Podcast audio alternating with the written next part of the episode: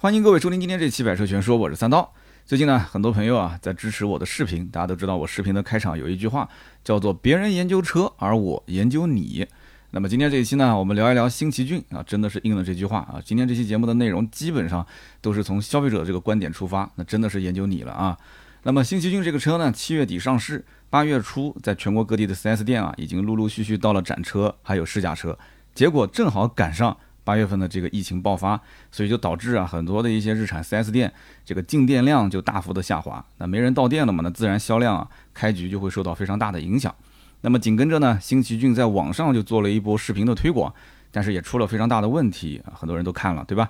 先是呢，就是网友围攻某些车评人，说他们开3缸的奇骏去沙漠里面玩沙，竟然还玩嗨了，觉得这个太假啊。那么后来呢，又有一些小视频的平台作者呢，在说这个新奇骏3缸发动机花了200亿美金才打造出来，然后网友就惊呼啊，说这个日产汽车公司它的市值一共才400亿美金，等于说这家公司烧掉了一半的市值，只是为了造一个3缸的发动机。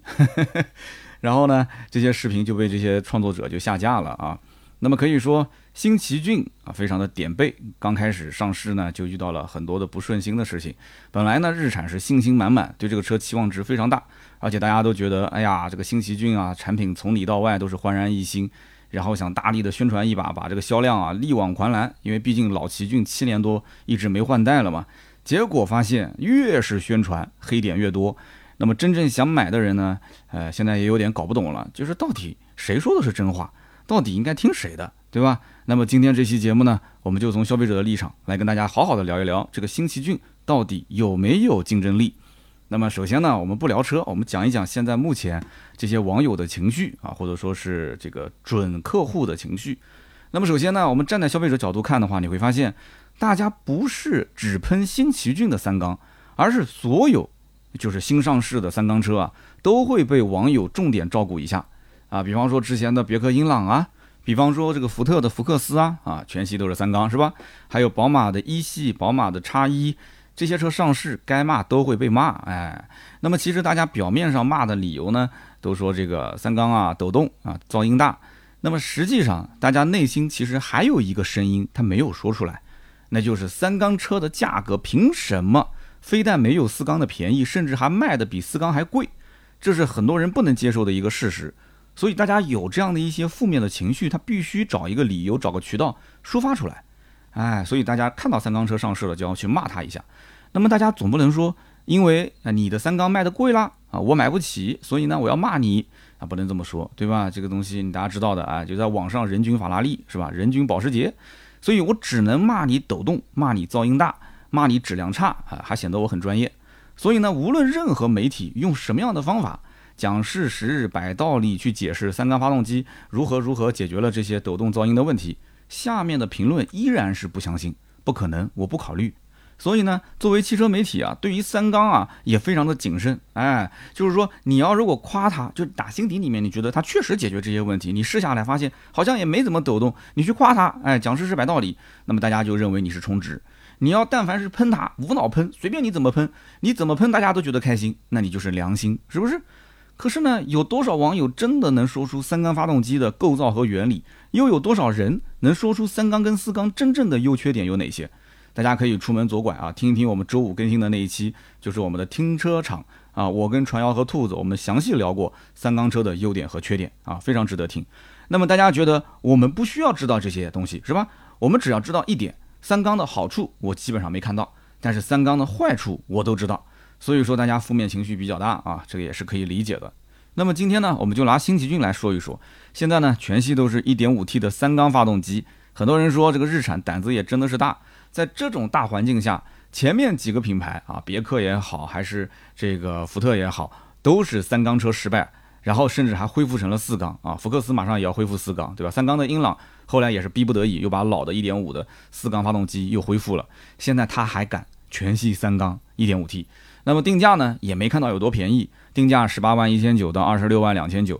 之前老款奇骏，也就是第3代的奇骏，它的定价呢是18.88万到27.33万，价格区间。新老款感觉好像也没什么变化。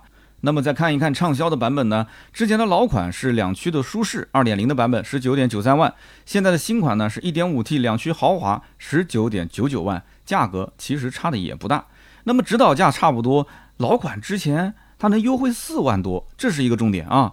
那么新款现在上市呢，几乎没什么优惠，你要跟它是软磨硬泡的话，可能能给个几千块钱吧，3000、5000意思一下。所以它现在的新款落地价跟老款的差别就是4万上下。所以呢，有一些车主他可能真的是挺喜欢新奇骏，但是一看到市场上它这个车型的定价也没什么变化，然后优惠呢也没有以前那么给力，所以你想他是什么心态？他难道不会在网上也去骂一骂吗？跟着大家一起骂，是不是将来的车价就会往下掉呢？是不是会官降啊，或者是终端优惠会越来越大？所以有人可能会说啊，这个新奇骏从里到外它变得是比老款要大很多，也是更时尚了，然后动力参数也更好了，虽然是 1.5T， 你会发现那发动机它的扭矩啊功率都高了很多，然后配置啊感觉也还行啊，配置也挺高的是吧？那么贵一些可能也是正常，但是我告诉你不是这样的啊，消费者会觉得说你新款就应该从里到外都有大变化，这个不是你涨价的理由，这些配置是你该给我的啊！本田的 CR-V、 丰田的 RAV4 这些车，甚至还包括那么多的国产 SUV， 同样的定价配置也都增加了，你不比它多多少？你新奇骏你敢说你不增配啊？你以前老奇骏为什么还能卖出销量啊？是因为便宜啊，优惠那么大，是不是？你有了这些配置，充其量跟别人是打个平手，你如果没有增加这些配置，那对不起，我就更没有买你的理由了。所以说啊，新奇骏现在的处境非常的尴尬。CR-V、RAV4 这些都是4缸啊 ，1.5T 的、2.0、2.5 的。大众呢就更不用说了，大众是没有3缸发动机的，而且大众的车现在优惠也很大。那么国产 SUV 你别说4缸了，国产 SUV 大家都知道现在都开始用 2.0T 的高功发动机了，你想一想。所以呢，这个消费者的情绪是一方面，另外一方面是什么？是厂家的宣传错位。什么叫做厂家的宣传错位呢？啊，我们可以这么讲啊，其实很多人还是挺喜欢奇骏的，因为这个车呢比较符合中国人的性格，中庸，对吧？居家舒适，毛病也不多，空间也挺大。然后新款的这个造型呢，也比老款要时尚不少啊。以前的第一代、第二代的奇骏还是那种方盒子偏硬派的造型，三代之后才开始变得有些流线性嘛。那么再看看这个新奇骏的内饰，哎，也还行啊，电子挡把，然后中控大屏，也有一些科技感，所以有些人他还是有一些好感。那么新奇骏其实它什么都不要做，就把之前的 2.0 跟 2.5 的发动机啊继续沿用，或者就像那个天籁上面一样， 2.0 啊还是沿用， 2.5 呢直接换成 2.0T。 我跟你说啊，销量一定不会差。结果全系3缸上市，我的天哪，很多人就郁闷了。本来一开始刷图片刷视频，也不知道国内上市是保留原来的排量还是说上新的发动机，之前传言说什么3缸大家还有点不太相信，结果一看果然是全系3缸 1.5T， 就郁闷了。那我到底是买还是不买呢？但是厂家就觉得说大家没必要郁闷啊，你为什么要郁闷呢？3缸非但不是我这台车的缺点，反而是我这台车的亮点啊。204马力你怎么不看啊？300牛米的这个参数你怎么不看啊？你拿我的发动机就算去跟那个卖发动机送车的那个本田，你去跟他比，他的 1.5T 我的参数都比他牛逼，是不是？但是我告诉你，日产一定是低估了，或者说是高估了中国消费者对于发动机的理解水平。什么叫功率啊？什么叫扭矩啊？哎，你拉几个消费者出来，你问他，他能说得清楚这是什么吗？这两个数据是干啥用的？很多人都不知道。如果你的价格足够便宜，哎，你跟我说这个参数你比谁家谁家好，那我觉得你这个车真不错，不错不错。但是你价格如果不便宜，你又是个3缸发动机，你把这个数据啊，你说你吹到天上去，哪怕是事实，我告诉你就一句话，3缸不考虑，因为抖动大，因为噪音大啊！你说你试试嘛？你不试你怎么知道呢？你看你试了吧，你看真的不抖，对吧？噪音也不大。消费者就说了，现在不抖不大，不代表将来啊，开个几年之后它不抖不大，将来可能会抖，将来可能会大啊，肯定会抖，肯定会大。所以这就是一线的销售和消费者之间啊最常见的一段对话。那么商家总不能说跟你签个协议啊，保证你3年之内不抖，保证你3年之内噪音不会变大，那没有人会签这种协议的。什么叫抖，对吧？什么叫做噪音大？这个东西因人而异，是不是？那有的人开个拖拉机还觉得说噪音合适呢，是不是？所以就像有些安卓手机刚买回来的时候呢，系统用起来挺顺手，但是过几年就卡得不行了。结果呢，有的厂家就拍着胸脯保证啊，说5年之内还是3年之内，运行速度几乎不会有变化而且每个人的手机我们算下来80%-90%都是3年或者是5年啊，基本上都会去更换成新手机的，所以这个运行速度几乎不会有变化。那你就意思就不要去买苹果了，不要去买那些 iOS 系统了。那我记得当时我买华为 P30 的时候就看过这么一句宣传啊，我不管它是不是忽悠我，反正我是挺吃这一套的，而且我也不怎么打游戏，现在看来我觉得这手机用的也还行啊。所以啊，这个买车啊因人而异，就跟买手机一样的，对不对？那么日常的厂家呢，其实打造新奇骏确实也做了一个叫做超级奇骏工程的计划啊，很多人对这个不感兴趣。那么我看了很多的一些资料啊，根据资料就显示，这个工程累计投入资金确实差不多190亿人民币。那么那些视频的创作者，对吧？喊出了说啊，这个花了200亿美金研发了3缸发动机。那我估计呢，是下面的小编资料没查全，可能是这个广告接的比较多啊，实在是来不及去查了啊。这个广告还没做完，那个广告又进来了，所以写稿的时候写的有点跑偏，写的有点着急啊，就说成了200亿美金打造了3缸发动机。那么2019年的时候出过一个大事，大家都知道，对吧？19年底的时候，雷诺日产30汽车的这个掌门人啊，或者说是一把手，叫卡洛斯·戈恩，这个哥们呢，从日本逃到了黎巴嫩，躲在那个大提琴箱子里面啊。这个事件当时是震惊全球。那么这件事情的背后，其实就是日本人想要收回日产汽车的主导权，要去恢复当年所谓的技术日产的巅峰时代。大家知道，这个当年日产的巅峰时代，这个 GTR 是吧？日本的3大神兽之一，所以呢，投入这么多的资金，在这一款新车型的研发上面，我觉得也是合情合理的。为什么呢？因为戈恩走了嘛，对吧？没有法国人管事了嘛。日本人现在对于日产汽车的这个展望啊，对它的未来可以说是有非常大的一个期望。那这又是刚上的一个新车型，所以投入这么多钱也说得过去。但是这个190亿人民币只是用来宣传。啊，宣传什么呢？表一个态度，就是我对于奇骏这个项目，我的决心，我的重视程度。那这个数字呢，我觉得想都不用想，肯定是夸大了嘛，谁也不会去真的去审计去查他的账，对吧？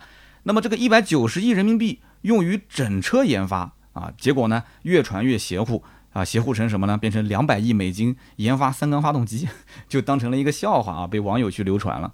那么另外呢，3缸的奇骏去沙漠里面玩沙这个事情也成了网友口口相传的一个笑话。那么为什么一台移动的大沙发，大家都知道日产是大沙发是吧？为什么这么一个大沙发要弄到沙漠里面去玩沙？这也是很多人不理解的一件事情啊。那这里面跟大家说一说历史。实际上在日产的眼睛里啊，自家的4驱系统啊，奇骏的这个4驱可以说比竞争对手要强很多。那有人可能会说了，我买的就是奇骏啊，我也没觉得奇骏的4驱有多强啊。但是我告诉你，你发现没有，奇骏的英文名叫什么？叫 X-Trail。这个 X 是什么 ？X 代表的就是4驱的意思。那么为什么奇骏一开始在命名的时候就要带上4驱来强调自己的性能很强悍呢？它明明就是个城市 SUV， 这跟当时的背景有一定的关系。因为当时啊，97年、98年前后，丰田的 RAV4 和本田的 CR-V 就陆续上市了。当时的日本的消费者呢，不太喜欢硬派的越野车了，都开始想要开那种偏城市的 SUV， 开始有这种消费的取向。那么到了2000年，看到了对手卖的这么好，日产就上了自己的奇骏。但是仍然保留了当时硬派的造型，但是呢，它的4驱性能比 CR-V 跟 RAV4 都要强，所以在那个时候啊，去打这些主打城市舒适性的 SUV， 奇骏就用4驱作为自己的卖点。那么到了2021年，你想现在这个年代，你别说什么本田、丰田的城市 SUV 啊，在强化自己的4驱性能，那么咱们自己的国产 SUV 也是个顶个的4驱都拿得出手，对吧？动不动就是什么第5代的博格华纳4驱系统啊，你不测一个什么滑轮组啊、交叉轴什么的，你都不好意思跟人打招呼。这里呢，咱们还没拿坦克300出来说事啊，拿坦克300出来有点欺负人了。这就是为什么大家去嘲笑说，哎呀，你开个奇骏啊，开个3缸 CVT 的车型去玩沙，哎呀，你还玩那么嗨，为什么会笑他的原因？这就是哪壶不开提哪壶，是不是？你要如果说低调一点，你慢慢的把这个价格降到大家觉得说啊合理的这个心理区间。你比方说像当年的英朗啊，你说10多万块钱的车让1万没人买，那我就2万，2万没人买我就3万，3万不行我就接近4万，我给你从10几万的车打折打到个6、7万，你说行不行啊？我买还不行吗？对不对？销量不就慢慢上去了吗？那么你现在偏要这样去营销，对不对？你偏要把我们的智商摁在地上来回的摩擦，那我就要考虑啊，这个190亿是不是包含广告的费用呢？所以很多消费者心里面是这么想的。所以说总结来讲，日产的官方会觉得说我很冤枉，我觉得我最强的两个宣传的点，现在放到了市场上，放到了网络上啊，一个是我的四驱技术很牛逼，第二个我的三缸发动机技术也很牛逼。结果呢，被大家当成了一个笑话，成了200亿美金啊，研发三缸发动机和沙漠里玩沙玩嗨了这两个梗。所以这一波宣传真的是惨不忍睹啊！所以日产真的要好好反思一下了，这到底应该下一步怎么走？那么新奇骏这个车子到底怎么样？很多人也想知道。那么现如今呢，不用三缸发动机的厂家，大家可以看一看，基本上都是他们家卖新能源卖的还不错，手里面有新能源的积分。那么要不就是那种财大气粗的，无所谓，我罚得起款，对吧？反正一年罚个1-2个亿，无所谓的是吧？那么日产之前一直没在新能源车上发力，就犹豫不决，电动车。其实之前我们也讲过，日产的凌风啊，就是 Leaf， 在国外卖得非常好，但是在中国呢，水土不服。他要是早年把自己的这种电动车技术放到中国来投放，那就没有今天什么三缸的奇骏这个事情了，对不对？那么插电式混合动力呢，它也是纠纠结结的。其实日产还有自己的混动，大家都知道楼兰有混动，是不是？但是日本的这个混动技术，丰田也是独霸天下。日产的混动呢，就感觉有点收手收脚的，又想做又不做，又不知道该怎么做，又不去主力推广，但是又感觉好像告诉你我有，你赶紧来买，就这种感觉。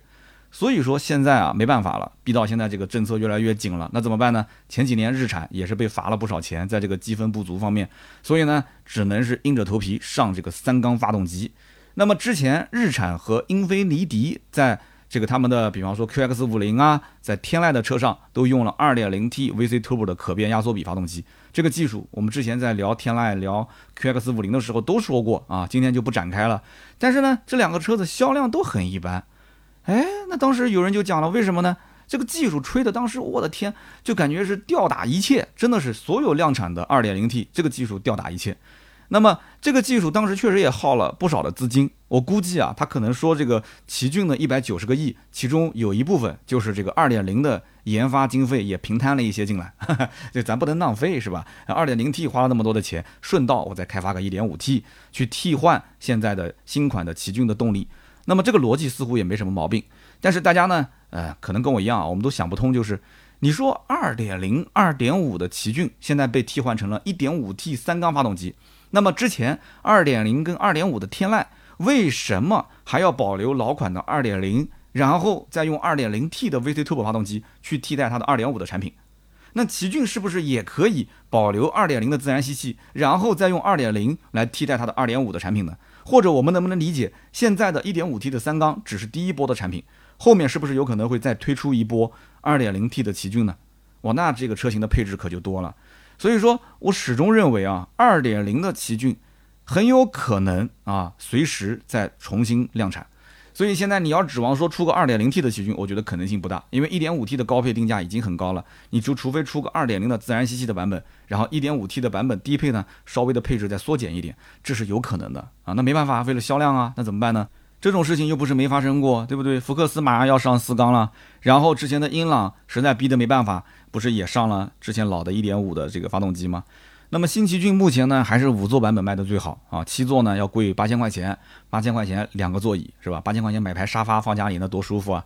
而且呢，这个空间啊，它毕竟是个紧凑级，加2个座椅呢，充其量也就是个硬级，所以7座版更多的是跟对手做一个差异化，多一个卖点而已。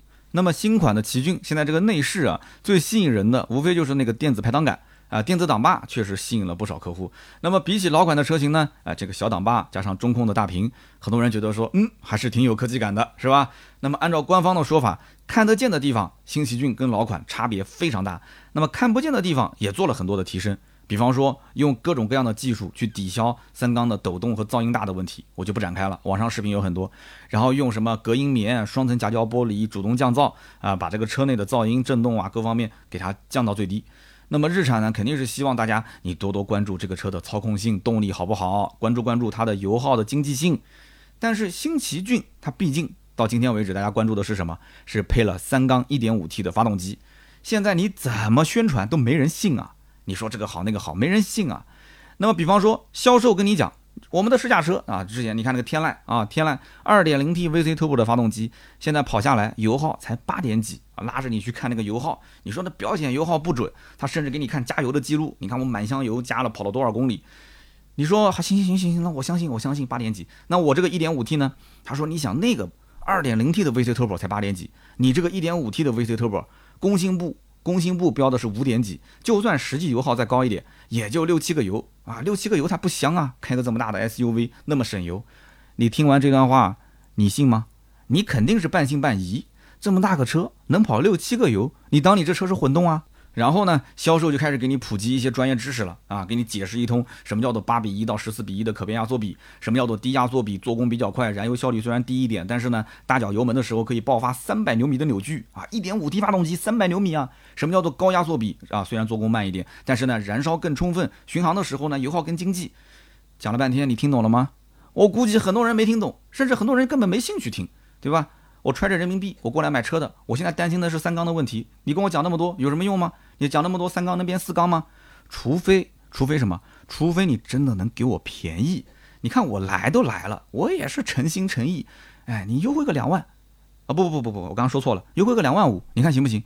你看老款都优惠4万了，我新款我贵个1万多块钱买，我算是很有诚意了。我是你日产的铁忠粉丝啊，死忠粉丝，对吧？那你看，这不就是最现实的情况吗？所以说啊，尴尬就尴尬在这里。奇骏自认为自己最牛逼的卖点是发动机，现在反倒是成了大家犹豫不定的原因，对不对？那么结果呢？厂家给了政策，说那发动机我给你终身质保，那总行了吧？终身质保，哎，兄弟，出任何问题我来担啊！那我告诉你，这一招啊，没有直击痛点。为什么呢？因为消费者担心的是未来几年噪音变大，抖动加剧。没有人会说三缸发动机会坏，谁说了？谁说三缸发动机会坏？你站出来，没人讲过，对不对？你终身质保是不错，但是你是坏了的时候你才会保，啊，它没坏，它就是抖动大，对吧？它只不过噪音大，你能帮我把这个抖动修小一点，噪音修小一点吗？而且终身质保意味着什么？就意味着我终身在 4S 店保养，你说到底还是要赚我的钱，哎，是不是？那好，厂家又说了，我把我的心掏出来给你看。我再送你5年15万公里免费保养啊，还有整车5年15万公里质保，你看这样行了吧？我不是说瞎说，这都是事实啊。你到 4S 店，这就是新奇骏的政策。那消费者又说了啊，5年15万公里，那合着这个 CVT 变速箱也就用个5年15万公里是吧？那5年15万公里之后出了故障，哎呦，那还不是得自己修嘛？那听说 CVT 修一次老贵了，哎，你怎么聊得下去？所以说现在各大 4S 店订新奇骏的客户基本上是什么？都是日产的老客户，对吧？大家用过觉得还行，没问题，我增购或者是换购。那些对于日产不够了解的新客户，现在啊都是拿着手机啊在家里面刷呢，是不是？都是处于那种持币观望的态度啊，都是在网上了解，看那些什么图文、视频、评论区，对吧？越看越怕，为什么呢？网络上的风评不是特别的正面。那么很多人呢，他不是怕车说真的有问题，这什么车子买回来不都是运气吗？那可能也有问题啊 ，CR-V 啊 ，RAV-4 啊，那还机油增多呢，买个大众那说不定还烧机油呢，是不是？那么大家实际上怕的是什么呢？你仔细想一想，他怕的是被人当成笑话。哎，你想想看，说哎，你买台新奇骏，有人问了，你是准备买这个车去玩沙子吗？哎，到沙漠里面开个3缸 CVT， 哎呀，玩得多嗨，是不是？你是看了那个视频才买的吗？哎，然后有人又问了，说，哟，这个买了一台200亿美金研发的3缸的奇骏啊，哎呦，厉害！所以大家其实担心的是这个问题，是面子问题。所以日产现在最棘手的是什么？是如何改变网络的风评，如何改变这个产品在网络上的形象问题，这个非常重要。现在的啊，中国不管是年轻人还是中老年人，都是活在网络里啊，现实生活中是什么事实已经不重要了。你不用再解释了，你把网络上的这个现象赶紧给它改变过来。三缸不三缸，这已经是事实，不要去解释了，解释再多没有用啊！什么样的方法方式都用过了，你拿出一些诚意来啊！你在网络上，你给我看到你的诚意，对吧？看到我，你给我的诚意，这才是最关键的。那有人问了，什么是诚意呢？啊，什么是诚意？这就是重点了。我觉得诚意呢，就是价格啊！我做了个手势，你看不见啊，就是这个啊，价格。日产新奇骏真的是没有必要保持这种傲娇的姿态，说新车上市了，哎呀，价格不能说现在就放，是吧？还得要再稍微再挺一挺，没必要，真的没必要。可能啊，日产的很多领导还活在回忆里啊，觉得说我们1代的奇骏当时在2000年啊称霸日本市场，日本 SUV 市场10年连续本土的销量第一，那是个传奇。二代的奇骏08年在中国国产，对不对？也是卖的好到飞起。那么2014年上市的第三代奇骏啊，刚开始也是势头非常凶猛啊，英朗的造型变成了这种流线型，卖的非常好啊。但是呢，3-4年之后销量逐渐就不行了，市场开始变了。之后几年是靠什么呢？大幅的降价来续命。那么最近这2年，中国的 SUV 市场风云变化，不仅仅是合资的 SUV 姿态变低了啊，你像韩系的 SUV 上市定价跟国产 SUV 差不多啊，德系的 SUV 动不动优惠个3万多。那国产的 SUV 呢，现在也崛起了，是吧？配置特别高，动力也非常好，空间也很大。所以日产可能是觉得说，但是你刚刚没说日系啊，你看我们日系 SUV 现在的这个价格是不是很坚挺啊？啊 RAV4 啊，或者说是这个 CR-V 啊，哪怕就是皓影、威兰达，价格都很坚挺啊。啊，少则优惠几千块，多则也就是优惠个1万小几啊，好像都很受欢迎，对不对？那我作为一个日系的啊合资品牌，日系的新奇骏，我为什么就不能把价格坚挺？我为什么要给大幅优惠呢？这个问题我非常好解答给你听。你看一看雅阁、凯美瑞卖多少钱，优惠多少钱？你再看一看日产的天籁卖多少钱，优惠多少钱？你就知道问题出在哪里了。哎，你有本事，你把日产的天籁，把它的价格也拉回到跟雅阁和凯美瑞一样的优惠啊，优惠个3-5千块钱，优惠个1万以内。你看一看天籁这个车的销量会变成怎样？所以你不要不服气啊，有的时候就是这样，品牌也是有运势的，你不能看单品啊，你要看它的全局。所以呢，我建议啊，日产的领导可以去研究研究我们中国的易经，对不对？一生两仪，两仪生四象，四象生八卦。我们可以去算一下，这个鸡为阳，偶为阴，对吧？这么多年来，4缸、6缸、8缸都是一个正统的这个发动机的缸数，你现在把它变成了一个基数，这个说的有点玄乎啊，其实不等于就是阴阳转换了嘛？那阴阳转换之后，你就要想一想怎么样去让它平衡啊，不仅仅是让发动机平衡，是整个产品怎么去平衡。所以呢，这是个系统性的工程啊，不能说是单点你去做技术的突破啊，这个肯定是不行的。行了，我们就聊那么多啊，有的时候说的有点玄乎，大家你要是觉得喜欢谈易经啊，聊这些东西，我们也可以私下交流啊，就对这方面呢，我也是这个特别感兴趣。那么最后呢，给大家一些购买的建议啊。日产新奇骏啊，其实呢最好还是观望个半年。一方面呢，就是价格后期肯定是要降，至少是 1.5 万上下的优惠啊。我说的快呢，应该就是快到今年的年底，基本上 1.5 万我觉得差不多应该能有啊。那么其次呢，毕竟是全新的发动机，你要如果真想买，你去观察它啊，在半年左右它的投诉率是不是为0，而且呢这个车的油耗真的是不是像官方说的那么低。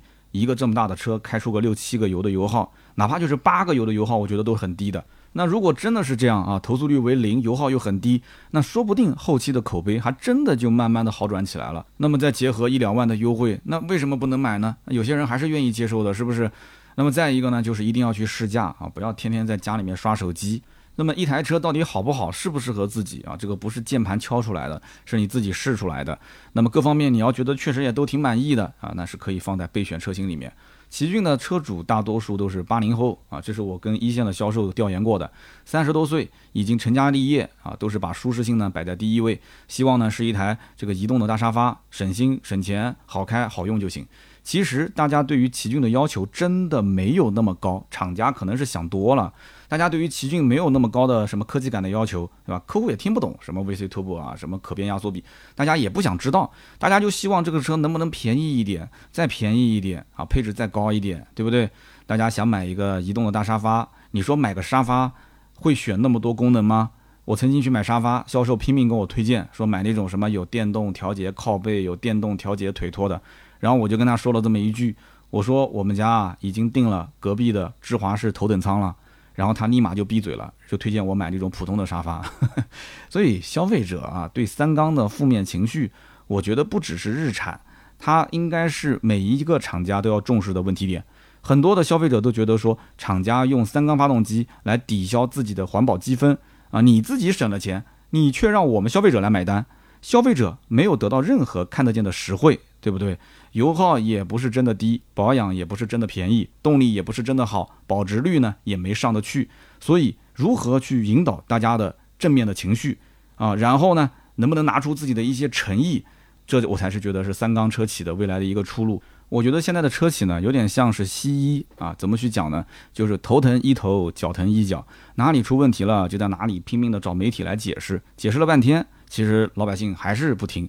但是你会发现，中医治病不是这样的，有的时候呢是头疼医脚，脚疼医头，它是个系统工程啊，它讲究的就是说，你其实是这套系统出了问题，我要从系统上去改变你。春夏秋冬，它不是一夜之间就变过来的，它是慢慢的在不知不觉之中发现，哦，原来是变天了。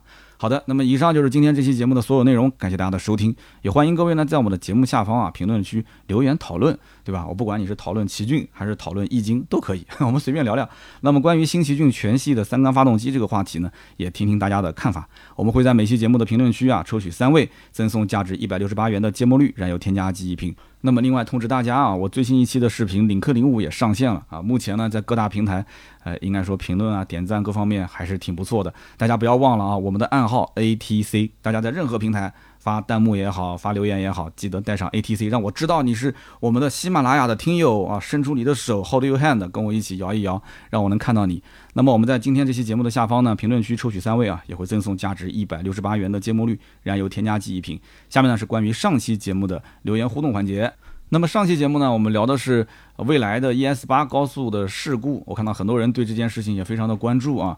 那么首先呢，是一位叫做蓝天 YX1， 他说，那沃尔沃其实是第一家量产 S90 推出 L2 加的一个领航辅助系统的，但是它从来都没有宣传过自己的自动驾驶，几年前就可以实现测试环境下的自动驾驶，但是它没有宣传。那么 BBA 同样也不比特斯拉这些所谓的自动驾驶的技术差。那么跟新造车势力比，传统的车企其实就是输在胆量上，大家都非常的小心，没有达到100%就不敢说自己是自动。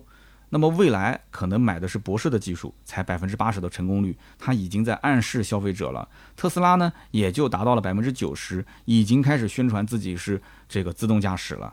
那么实际上，包括 BBA 啊、沃尔沃这些车企，已经可以达到95%了，但是他们却非常低调的在做研究跟推广。而且呢，市场上那些宣传说已经达到 L2 加级别的车辆，10几万的车和几10万的车，它们之间也是有着非常大的差别。虽然说功能名字都是相同的，我非常赞同这位叫蓝天啊他的这个留言，因为其实从特斯拉开始啊，他就一直在宣传自己可以达到完全自动驾驶，因为它的 FSD 的英文全名其实就是叫完全自动驾驶，对吧？ FSD 嘛，大家可以看一看这个英文的全称。所以说，现在海外也开始去追查特斯拉关于自动驾驶的宣传方面的问题，对吧？那么国内现在出了这个事情，我觉得可能也会后期很快会有相关的规定出台，就不允许再这么宣传了啊！最好是大家还是心里面清楚，就是说我手握方向盘是最安全的啊！到目前为止这个过渡阶段，我说了嘛，是充满着血腥，大家一定不要说轻易的放开双手。那么下面一位听友叫做猪猪也累了，他说，自动驾驶只适用于交通参与者路径固定，比方说高铁，或者是交通参与者速度一致并且数量稀少，那比方说飞机。公路上你要谈自动驾驶，我觉得纯属是忽悠，因为路径不一致啊，交通的参与者又太多了，不可控的因素比较多。那么就算自动驾驶信任度可以做到100%，意外却无法降到0%。但是相反，如果现在自动驾驶啊，我们把它定义成辅助驾驶。啊，也就是说，它可以辅佐我们人类的大脑去控制。也就是说，人的大脑呢，永远是第一优先级；汽车的大脑永远是第2优先级。那么，只有这样一套双重的控制系统，我觉得才会更加的安全。哎，我觉得这个猪猪也累了，说的非常专业啊！我不知道是专业人员，还是说平时喜欢研究这方面，说的非常好啊！特别是前2句话关于高铁跟飞机的解释。其实我之前就讲过啊，就是车子本身是我们脚的延伸，对吧？它只不过让我们能走到更远的地方。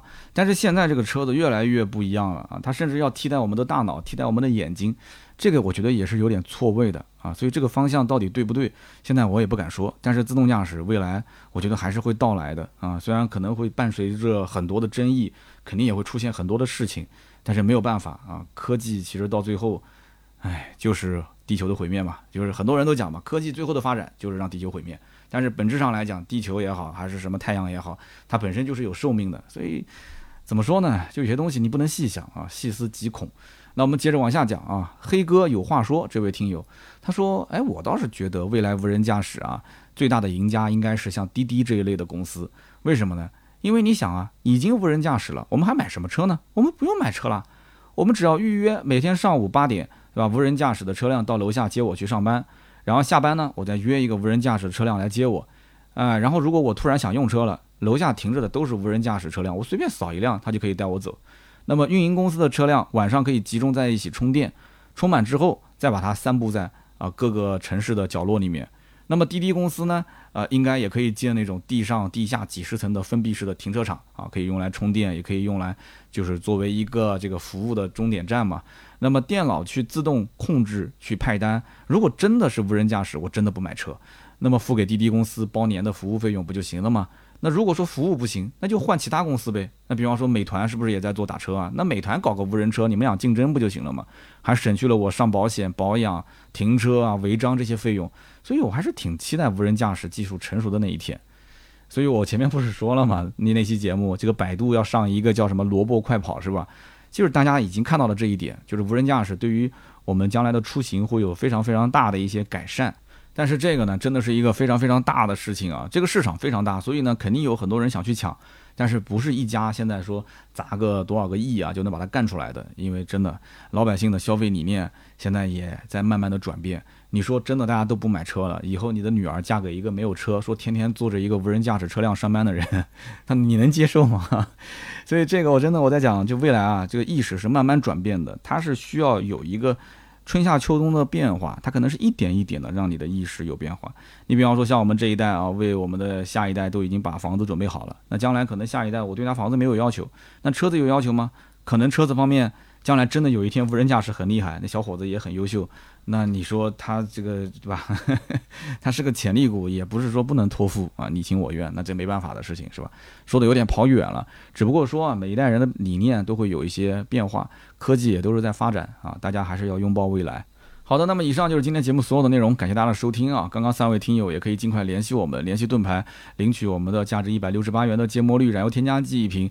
那么同时呢，我们每周二、每周五在隔壁的另外一档节目《停车场》啊，三刀也会作为嘉宾啊，我们跟2位编辑一起啊，3位聊一聊一些汽车方面的非常有趣的话题，也欢迎收听和订阅我们的《停车场》的节目。那么同时呢，我们有更多的原创内容在订阅号百车全说，大家可以去关注一下。那么这期节目呢，也欢迎大家转发到朋友圈，让更多的人能看见。很多人可能对这个辛弃疾啊也非常的感兴趣，大家可以一起来听一听，一起讨论一下。谢谢大家。好的，今天这期节目就到这里，我们下周3接着聊，拜拜。